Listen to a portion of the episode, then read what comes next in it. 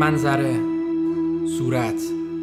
نقاشی معماری ستاره ها تو آسمون یا حتی انعکاس نور خورشید روی سطح آب همه می‌تونن زیبا باشن. زیبایی همه جا هست اما قابل لمس نیست. یک احساس خوشاینده که فقط در ذهن ما به وجود میاد. اگه لازم باشه تعریفش کنیم ما چیزی رو زیبا می‌دونیم که رنگش، شکلش، فرمش یا تناسبش به نوعی برای ما جذاب و لذت بخش باشه. زیبایی یک تجربه کاملا انسانیه که برای میلیون ها سال با ما بوده. حتی اولین ابزارهای بشر به شکلی متقارن تراشیده و درست می شدن. محققین سعی کردن تا دلیل اینکه چرا اجداد ما زمانشون رو صرف زیبا ساختن ابزارشون می‌کنن پیدا کنند. اما تا الان دلیل محکم و قاطعی پیدا نکردن.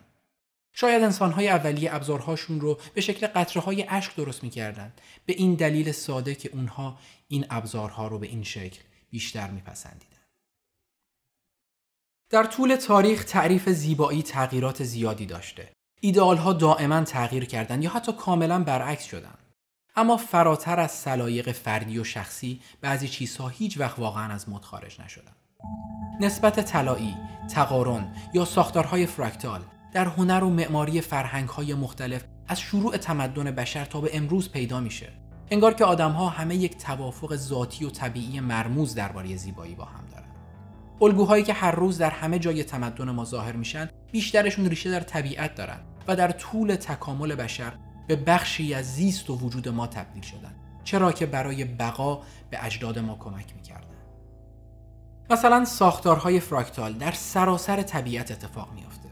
در صدف حلزونها، گلها، موجها یا حتی ابرها شناسایی و تشخیص درست این پدیده ها برای بقای اجداد ما بسیار ضروری بوده. مثلا اینکه کدوم ابرها بارانزا یا اینکه کدوم آبها برای شنا کردن امنه. آیا می‌تونم این گیاه رو بخورم؟ اما یه چیز فراگیر دیگه تقارن و تناسبه. ساقه ها، درخت ها، برگ ها و شکوفه ها همگی به شکلی متناسب و متقارن رشد می‌کنن. یک گوزن با شاخهای متناسب احتمالا منبع خوبی از مواد مغذیه. شاخه های گندمی که تغییر شکل دادن ممکنه برای خوردن مناسب و امن نباشن. یا مثلا یک صورت متناسب و متقارن احتمالا نشونه یک همسر سالم و آماده جفتیابیه.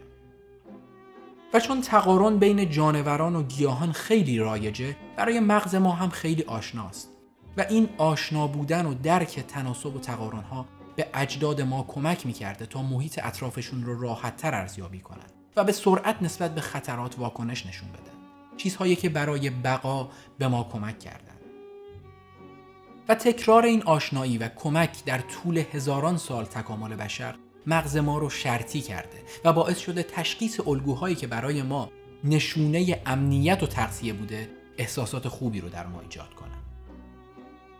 بنابراین حس زیبایی دوستی ما احتمالا از شناخت الگوها تکامل پیدا کرده. اما به همونجا محدود نمونده و در انسان امروزی بسیار فراتر از اون رفته. انگار که تشخیص زیبایی مثل یک غریزه به طور عمیق در انسانها تنیده شده تا حدی که حتی با از بین رفتن بخشهایی از مغز در ما باقی میمونه تو آزمایشی از بیماران آلزایمری خواسته شد که چند نقاشی رو از لحاظ زیبایی رتبه بندی کنند دو هفته بعد همین آزمایش رو تکرار کردند ولی بیماران که مدتها بود نقاشی ها رو فراموش کرده بودند همچنان اونها رو از لحاظ زیبایی به همون ترتیب قبلی مرتب می کردند. ممکنه بگیم افراد به تمایلات شخصی خودشون پایبند موندن. اما تحقیقات بیشتر نشون میده که وقتی صحبت از زیبایی میشه ما انسان ها خیلی با همدیگه هم نظر نیستیم. مثلا از مردم خواسته شد تا کارهای انتظایی نقاشهایی مثل موندریان یا پولاک رو که بر اساس الگوهای فراکتال کشیده شدند از نقاشی های تقلبی که این اصول درشون رعایت نشده بود تشخیص بدن. اکثریت شرکت کننده ها کارهای هنری اصر رو انتخاب کردند. و این موضوع برای نقاشی های هر دو هنرمند یکسان بود با اینکه کارهاشون بسیار با هم متفاوته. بنابراین در حالی که تعریف دقیق زیبایی برای ما سخته اما تقریبا همیشه وقتی زیبایی رو در چیزی ببینیم به راحتی می‌تونیم تشخیص بدیم. ما انسان ها دیگه به طور روزانه تو طبیعت برای بقا تلاش نمی کنیم. ما دنیای طبیعی رو پشت سر گذاشتیم و دنیای خودمون رو ساختیم. اشیایی رو ساختیم که ما رو احاطه کردن. چیزهایی که می پوشیم، استفاده می‌کنیم بهشون نگاه می‌کنیم. و همینطور که تعداد ما زیاد و زیادتر شد و در سراسر این سیاره آبی پخش شدیم یک محیط کاملا ساخته شده توسط انسانها رو شکل دادیم. چیزی که دوست داشتیم بسازیم. اما خیلی مواقع هم زیبایی رو به نفع هزینه یا کارایی نادیده گرفتیم. ما ردیف به ردیف خونه های بتونی رو روی همدیگه ساختیم که گاهی حتی کسی دلش نمی‌خواد توش زندگی کنه ما ایستگاه های متروی زیرزمینی، ساختمون های عمومی و مراکز خریدی ساختیم که زشت و ناموزون هستند. جعبه های یک شکل و یکسان کنار همدیگه. انسان ها یک نواختی رو دوست ندارن. بررسی ها روی حرکت چشم انسان موقع دیدن ساختمون ها نشون میده ما به جزئیات و تزئینات معماری ها توجه می‌کنیم. روی اونها تمرکز می‌کنیم. در حالی که به دیوارهای خالی و یک نواخت فقط یک نگاه گذرا داریم. و حتی بیشتر از اون دیدن چیزهای یک نواخت و بدون تغییر ما رو خسته و بیحوصله می‌کنه. نوعی از خستگی که با افزایش ضربان قلب و میزان استرس ارتباط مستقیم داره. اما خوشبختانه برعکسش هم برای ما کار می‌کنه. در طول دهه های اخیر مطالعات بیشتر و بیشتری نشون دادن که محیط های زیبا می‌تونن سلامت، رفتار، درک و خلق و خوی ما رو بهتر کنن. بدن و مغز ما به هر چیزی که دور ما وجود داره به طرز واضح و قابل اندازهگیری واکنش نشون میده زیبایی به طور خاص اونقدر تاثیر قوی در سلامت و کیفیت زندگی ما داره که زیباتر کردن ابزارها یا مکانها واقعا می‌تونه عملکردشون روی ما انسانها بهتر کنه تحقیقات مختلفی نشون داده که زیبا کردن و تزیین بیمارستان ها با هنرهای بسری یا موسیقی آروم سرعت بهمود بیماران رو به وضوح افزایش میده. علاوه بر اون داروهای آرامبخش کمتری هم در این بیمارستان ها استفاده شده و حتی بیماران به طور میانگین دو روز زودتر از بیمارستان های دیگه بدون این زیبایی ها مرخص شدن محیط زیباتر باعث شده که اونها از لحاظ فیزیکی هم احساس بهتری داشته باشن زیبایی هر روز در زندگی ما تاثیر داره.